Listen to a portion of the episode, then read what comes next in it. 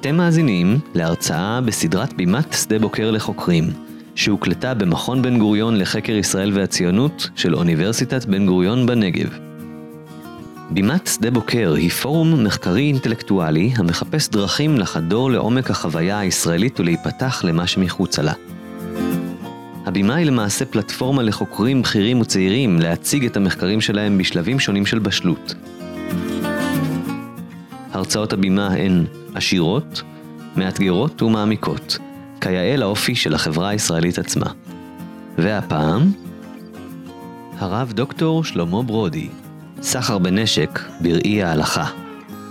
הביאו לשידור עמרי דינור ויקיר גולדפרב. האזנה נעימה.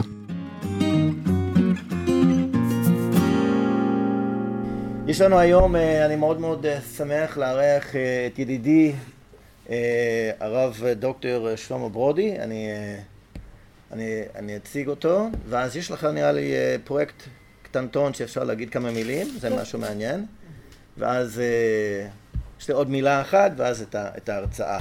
רב דוקטור, יעני רדאר, רב דוקטור, שלמה ברודי, שלמה בסדר גמור. שליימי, לא, זה לא בסדר גמור. עד כאן. עד כאן, כן, יש גבול. הוא ראש מכון לתלמידי חו"ל מטעם קרן התקווה. אני אציין שאני מלמד לפעמים בפרויקט של תלמידי gap year בירושלים, זה ממש פרויקט מרתק ומעניין, מה שארגנתם, מארגנים. ובעל תור בג'רושלם פוסט. בעבר הרב ברודי כיהן כרם לעשר שנים בישיבת הכותל וכחוקר במכון הישראלי לדמוקרטיה. הוא סיים את התואר הראשון מאוניברסיטת הרווארד במדעי היהדות ולאחר מכן הוסמך לתואר שני באוניברסיטה העברית בתחום של מחשבת ישראל ולאחרונה סיים את הדוקטורט שלו בפקולטה למשפטים של אוניברסיטת בר אילן. ברודי למד בישיבת הר עציון וקיבל את הסמכתו לרבנות מן הרבנות הראשית לישראל. רב ברודי פרסם מאמרים רבים בעיתונים ומגזינים שונים, כתבי עת יעני, כמו השילוח, צוהר, טאבלט, First Things, Federalist Mosaic ועוד. ספרו הראשון, A Guide to the Complex, to the Complex, Contemporary Halachic Debates, זכה בפרס היוקרתי The National Jewish Book Award ב-2014 ואת זה גם אפשר להעביר. אתה תקבל אותו בחזרה, אל תדאג. כן, כן. הרב ברודי גר במודיעין עם אשתו רחל וחמישה ילדיהם.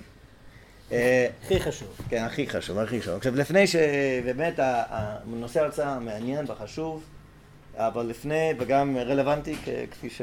לא רק אקטואלי ורלוונטי, אולי הפוך רלוונטי ואקטואלי, כן.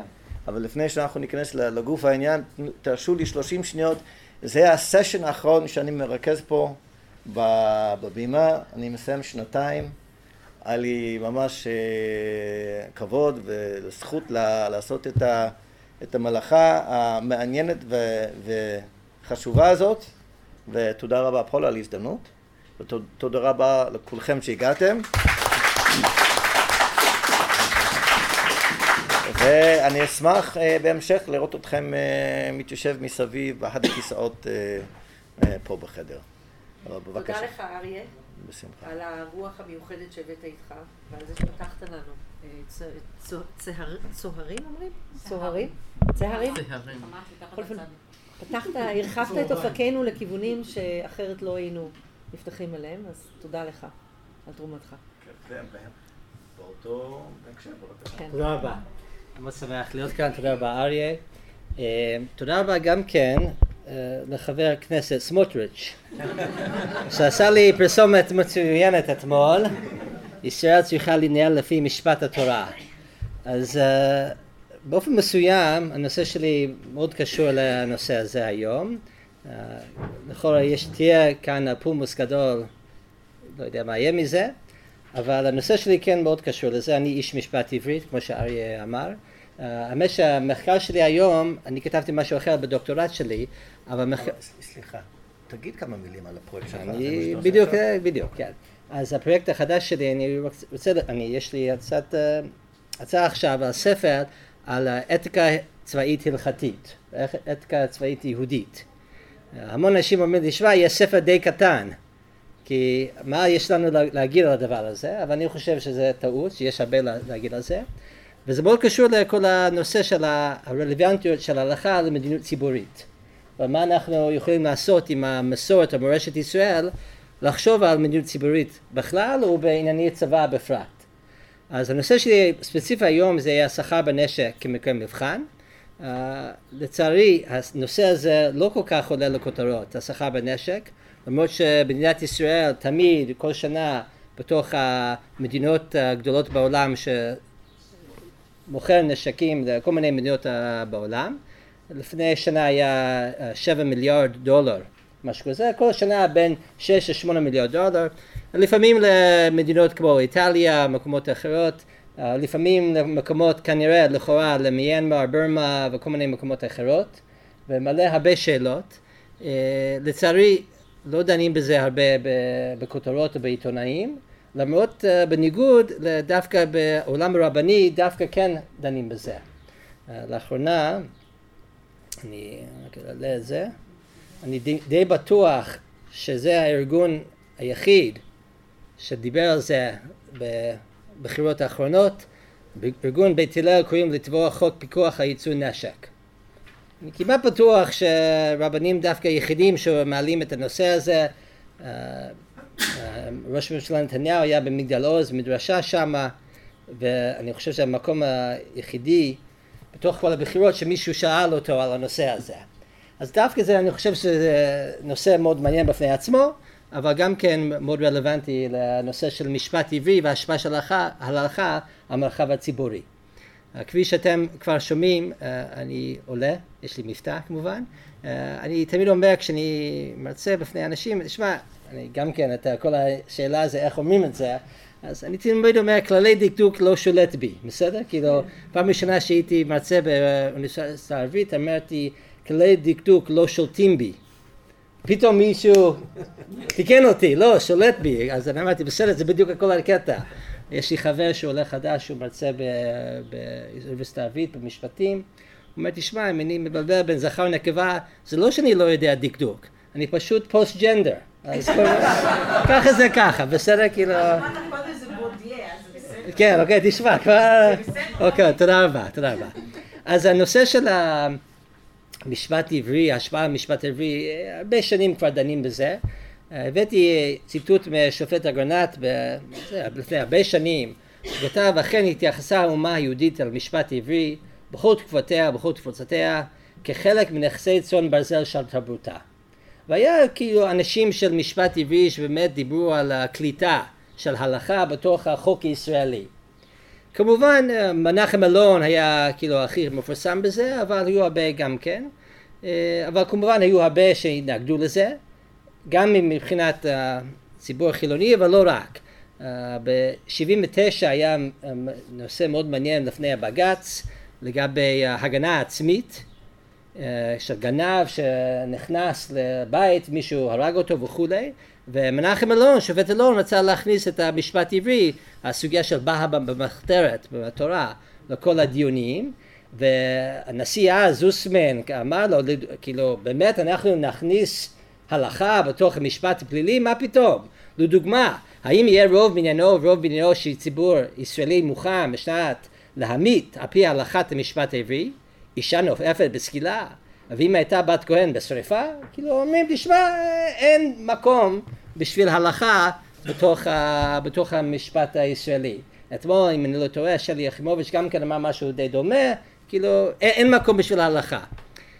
למרות זאת, בשנת 80, 1980, חוק יסוד המשפט כותב ככה, רואה בית משפט שאלה משפטית תודה הכרעה ולא מצא לה תשובה בדבר החקיקה, בהלכה פסוקה או בדרך של היקש. זאת אומרת, יש לנו מה שנקרא במשפטים לקונה. כאילו לא יודעים איך להכריע המשפט הזה, יכריע בה לאור עקרונות החירות, הצדק, היושר והשלום של המשפט העברי ומורשת ישראל. אז זה החוק מדינת ישראל. כמה פעמים עושים את זה? מאז שנת 80? לא הרבה. לא הרבה. למה לא עושים את זה? א', כי אנשים מפחדים מההשפעה של ההלכה, ב', השופטים לא כל כך מכירים את המשפט העברי, וג', יש הרבה שטוענים, אפילו בתוך עולם ההלכה, שאין באמת מקום בשביל ההלכה, כי זה מסגרת אחרת לחלוטין. כאילו הלכה לא רלוונטי בשביל משפט מודרני, ומה לעשות, כאילו יש פער ביניהם ואין הרבה מקום בשביל ההשפעה. אני אביא לכם ציטוט זה ניל הנדל, שהוא אחד מהשופטים שכן מעניין בזה, אז הוא כתב פסק, אה, פסק דין לפני שנה שנתיים על הקבורה של מחבלים, היה כל הנושא הזה וכולי, אז הוא באמת רצה להביא כאילו מקורות של יהדות והלכה וכולי בתוך, בתוך הדו שיח, הוא הוא ציטט את המאמר שלי על הנושא הזה, אבל רוב השופטים, אפילו הדתיים, לא כל כך מעוניינים בנושא הזה. אה, לאחרונה אה, דוקטור בני פורט, שהוא גם באוניברסיטה העברית וגם כן אה, במכון ישראל לדמוקרטיה, אז הוא כתב מאמר מאוד מקיף על הנושא הזה, והוא הציע מודל אחר, מודל של דו שיח בין המשפט העברי ובין המשפט הישראלי, והוא כותב ככה דומה כי בשני העשורים האחרונים חל להפציע סוג שונה של כתיבה בעניין היחסים הרצויים בין המשפט הישראלי לבין המשפט העברי, שאפשר לכתיבה בכותרת מודל הדו שיח לפי מודל זה, אמנם ראוי שיהיה למשפט עברי תפקיד מרכזי בשיח משפט הישראלי, אך בעיקר כמו לדו שיח ולהשוואה המיועדים לפתיחת אופקי חשיבה חדשים. אומר, יש מאוד אופייני היום לעשות משפט השוואה וכולי בתוך הרבה פסקי דין, אבל זאת אומרת, תשמע, אין סיבה למה הלכה לא יכול להיות כמו במשפט השוואתי, כאילו מקור להשראה וכולי, אבל לא הכרעה על פי הלכה כמובן, זה לא מדינת הלכה, הפוך, עדיף לאמץ מבחן התהליך, כלומר האם נשקלה עמדתו של משפט הערבי בפתיחות הראויה. זאת אומרת, יש מקום בשביל הלכה להביא כאילו אה, השראה ורעיונות שונות לתוך המסגרת, לתוך החשיבה, אבל כמובן לא כבר סמכות. אני דווקא מאוד אוהב ומזדהה עם, ה, עם, ה, עם ה, לזה, המודל הזה, הגישה הזאת, אה, ואני רוצה להציע את הנושא של השכר בנשק דווקא כשאני חושב שזה נושא די טוב, די טוב בשביל כאילו לתת דוגמה איך יכול להיות או איך שההלכה יכולה להשפיע באופן חיובי על המסגרת, על החשיבה הציבורית של מדינת ישראל, בלי כפייה, בלי כל מיני דברים שאנשים לא מעוניין בזה וכולי וכולי, אבל יכול להיות כאילו מקור להשראה. אוקיי? זה הנושא שלי. אז uh, הנושא של השכר בנשק זה נושא מאוד uh, מורכב, מאוד uh, מעניין. אגב, מישהו. מחפש uh, משהו, כאילו פרויקט מחקר, עדיין אין כתיבה באמת רצינית, מקיפה, כאילו, על, ה... על הנושא הזה. לאחרונה יש גם כן גרסה בעברית, יצא ספר של יעקב כץ ואמיר בוטבוט, Weapon Wizards, אבל זה פופולרי, זה ספר די טוב. אבל מעט אנשים כתבו על הנושא הזה, אמ, אבנר כהן כתב משהו היסטוריה הזה, יותר בנשק גרעיני, אבל גם כן בדברים האחרים, אבל אה, יש חיסרון, יש לקונה, בוא נגיד זה ככה, באקדמיה על הנושא הזה, ומאוד מתאים בשביל מישהו לכתוב על זה. אני מניח שאתם די מכירים שבמדינת ישראל הייתה בעיה, גם כן במלחמת העצמאות, גם כן אחר כך, שפשוט אה, יש חסר משהו במדינה הזאת. נשק, כן? פשוט חסר, אם אתה רוצה להילחם צריך נשק. אז uh, הוא מביא, כץ מביא סיפור ששמעון פרס uh, מצא איזה מכתב שכנראה שבן גורן היה לו מעומד אחר כאילו להביא, להוביל את המלחמת העצמאות ופרס מצא מכתב שמישהו כתב לו תשמע אין לנו כדורים אין לנו מספיק כדורים אז אני נגד מלחמת העצמאות כי אין לנו כדורים, כאילו ככה הוא כתב, כאילו מאוד פשוט, והוא סירב לתפקד כאילו כמפקד אה, בגלל זה. ואתם בטח מכירים את כל מיני מקומות, גם ברחובות, באיילון, כן, אה, איך אנחנו השגנו אה, נשק וכולי. אחרי 48 ובמיוחד אחרי 56 שהיה איזה בעיה עם הספק, ספק מהצרפתים וכולי עם הנשק אז בן גוריון וגם כן שמעון פרס כאילו הסכימו ביחד שצריכים לפתח תעשייה uh, בארץ, כאילו תעשייה של הנשק. אה, מה הבעיה? הם התחילו לעשות את זה, ואז רואים מה הבעיה עם התעשייה הזאת. זה עולה הרבה כסף. אז מה עושים? אין דרך אחרת, צריך למכור. אז למי למכור? אז הם התחילו למכור לכל מיני מדינות בעולם, ואז הם גם כן הבינו שזה טוב לא רק בשביל לפתח הנשק שאנחנו צריכים, זה טוב גם כן בשביל הכלכלה, וזה גם כן טוב בשביל יחסי חוץ. יחסי חוץ, בדיוק. כאילו, אני אתן לכם שלוש, שלוש מדינות, סין, הודו וסינגפור. כולם מכרנו נשק להם לפני שהיה לנו באופן רשמי יחסים דיפלומטיים. Okay? אז, אז זה, זה כלי מאוד חשוב, מאוד uh, uh, אפקטיבי כדי ליצור חברים, בואו נגיד זה ככה. מה הבעיה? כשמוכרים נשק, א', מה מוביל, כאילו מה השיקולים? הפך להיות תעשייה. בתעשייה מה קורה? מה, מה הם חושבים? רווח. רווח בדיוק. בדיוק. אז זה בעיה אחת. והשנייה, כאילו, למי אנחנו מוכרים? אז כמובן היו כמו בעלי, בעלי ברית שאנחנו מכרנו להם, אבל גם כן כל מיני אה, דוגמאות, אה, דרום אפריקה, צ'ילי, אה, סין, נשמע, יש אה, רשימה ארוכה. אה, לטובתנו ולצערנו, אנחנו כמובן לא יחידים שמוכרים נשק לכל מיני מקומות בעולם, גם הברית, גם אנגליה וכל מיני מקומות, אה, הם מכרו כאילו נשק לכל העולם, וזה מעלה הרבה שאלות אתיות. הבעיה שלא כל כך מעלים את השאלות האלו. כאילו בואו נחשוב ביחד כמה מכם uh, מכירים מישהו שבאמת העלה את הנושא הזה, כאילו שזה באמת בעייתי. סליחה? בסדר, יהודה גליק בכנסת, וזה לאחרונה, כן? זה היה באמת מעניין בינו ובין תמר זנדברג, שיתוף פעולה לחלוטין, מאוד מעניין, אוקיי? אבל יהודה גליק היה שנתיים, משהו שלוש שנים בכנסת וכולי וזהו. כן? לא מעלים את השאלה הזאת. במשך שנים גם כן לא מעלים את זה. למה? א', כי זה, הרבה דברים סודיים קורה כאן, וב', צריכים את הנשק, וג', צריכים את התעשייה ואת הכסף. ומלא שאלות. ואני דווקא טוען שדווקא בתוך ההלכה נותן לנו מסגרת טובה לחשוב על הדילמות האתיות האלו. אז כשאני מעלה לאנשים, תשמע, יש הלכה להגיד על זה, אומרים, מה, מה פתאום? איך יש, ה... לא היה לנו נשק במשך השנים. אז כנראה שזה לא נכון. החוקר, פרופסור חיים סולובייצ'ק, אומר, יש לו מאמר מפורסם, can halachic texts talk history. זה לומר, כאילו, עם הטקסטים הלכתיים, בתוך הטקסטים האלו, רואים כאילו דברים היסטוריים שקורה שם. אז כנראה שהיה לנו נשק באיזה תקופות שונות, ועלה השאלה אם אנחנו מותר לנו למכור לאומות העולם.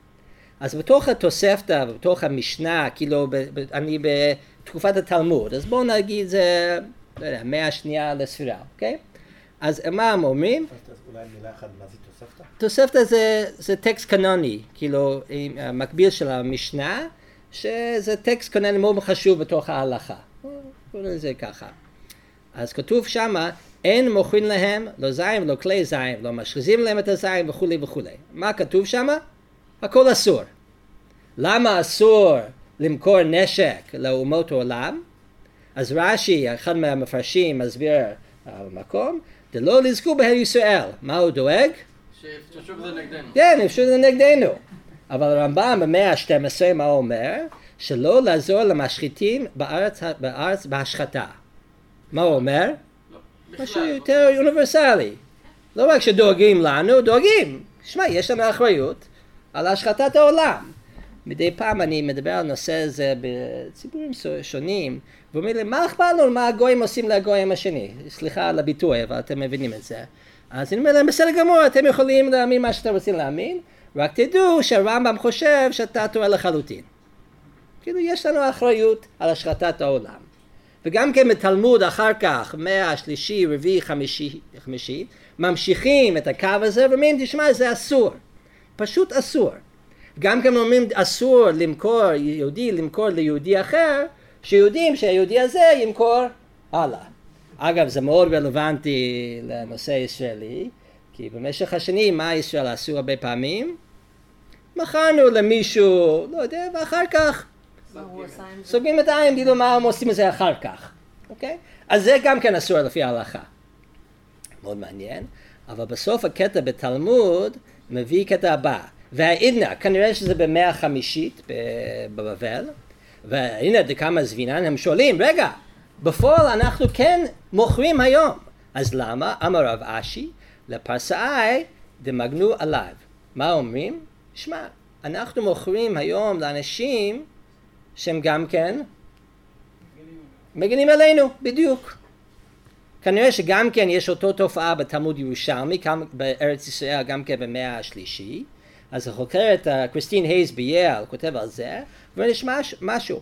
Perhaps these sales are permitted because weapons used by non-Jews to defend a town of mixed population from outside encroachment benefit any Jews within the town also. יש עניין של mutual defense. זה לומר, שמע, אם הם משתמשים בזה גם כן להגן עלינו, אז זה מותר. אז כנראה שהאיסור על פי הגמרא בסוף, אם אנחנו מוכרים סתם למישהו זה אסור, אבל אם יש לנו אינטרסט של mutual defense כזה, אז זה מותר. אוקיי? זה הרקע התלמודי. מה קרה בימי הביניים? כנראה שגם כן מכרנו נשק להם.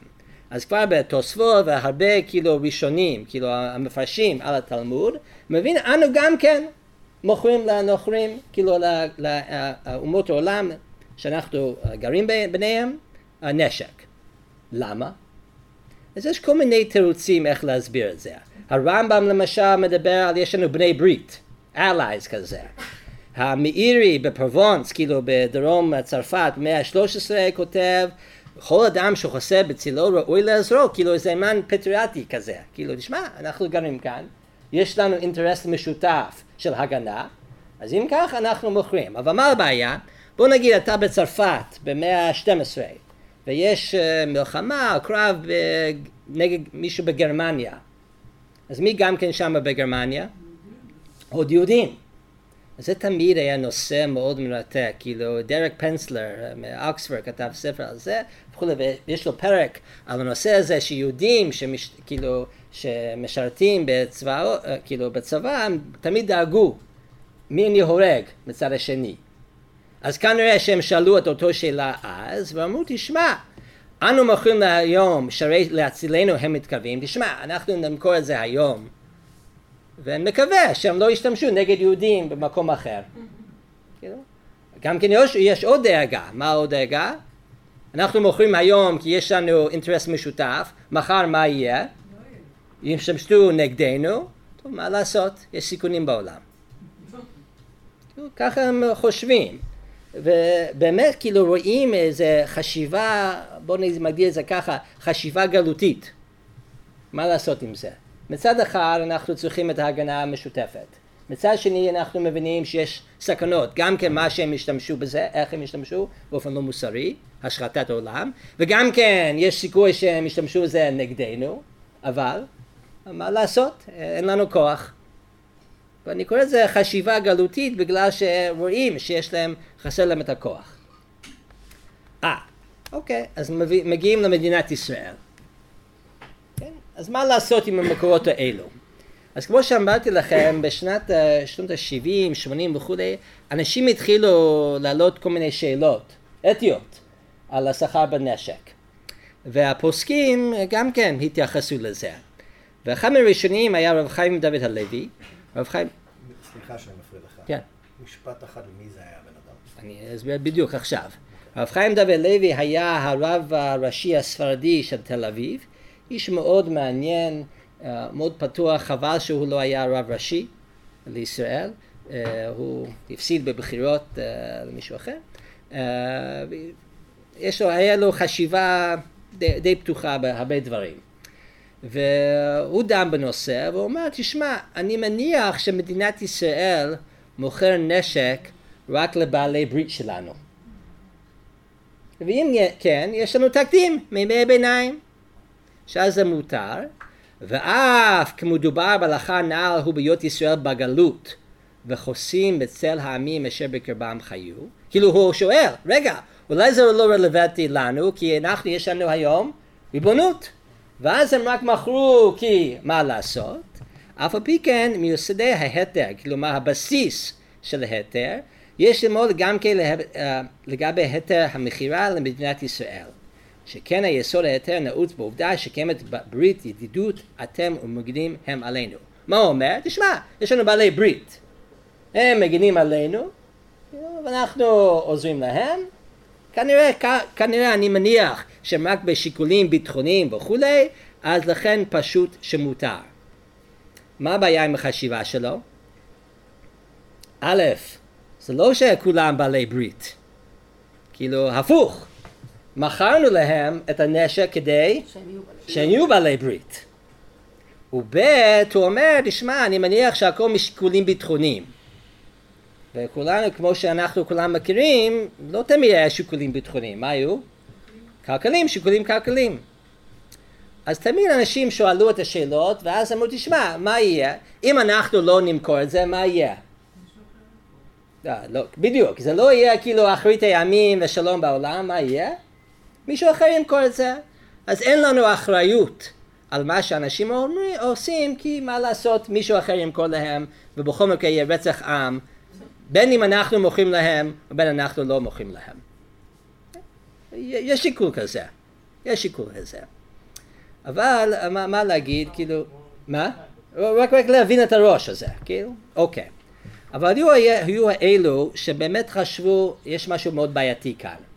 אחד מהם היה הרב דוקטור מאיר תמרי, הוא היה הכלכלן הראשי בבנק ישראל, היום הוא איש חרדי היום, אז הוא איש מאוד מעניין, הוא גר בטלסטון, אבל הוא פיתח את כל התחום של האתיקה, ביזנס אתיקס כזה, כאילו הוא כתב הרבה ספרים על זה, והוא היה כלכלן ראשי של בנק ישראל, זה מישהו, מישהו מאוד בכיר, והוא כותב ככה, איסור התורה לפני עיוור לא תיתן מכשול, מתייחס להושטת עזרה פיזית ורוחנית לעוברי עבירה.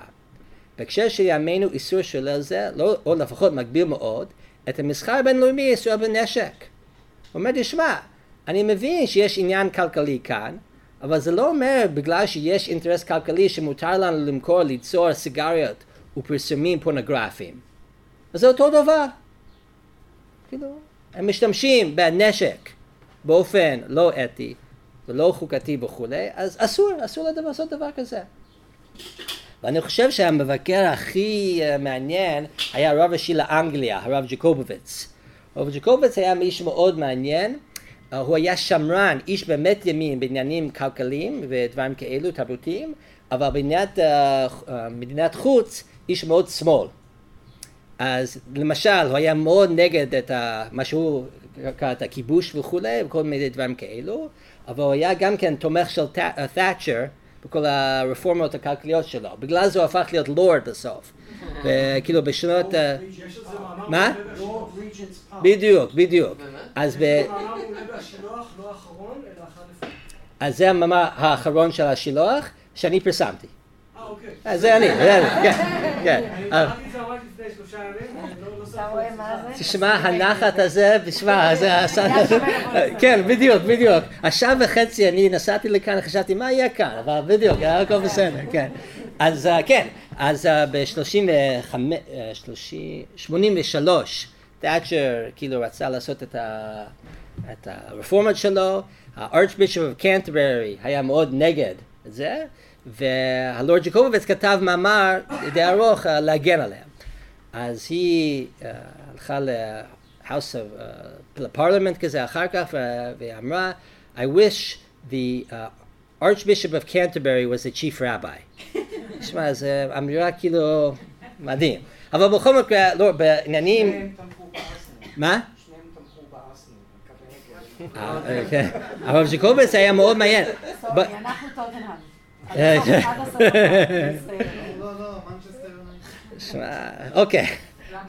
בכל מקרה, אז ג'קובוביץ היה איש מאוד מעניין. בשנות ה-60 הוא כתב מאמר על, ה, על הנשק גרעיני, ואומר, תשמע, אם תהיה התקפה רוסית או סובייטית נגד אנגליה, לא להגיב. לא להגיב, כי זה ככה הוא חשב. ועשרים שנה אחר כך הוא אמר, תשמע, אני לא מבין מה קרה כאן.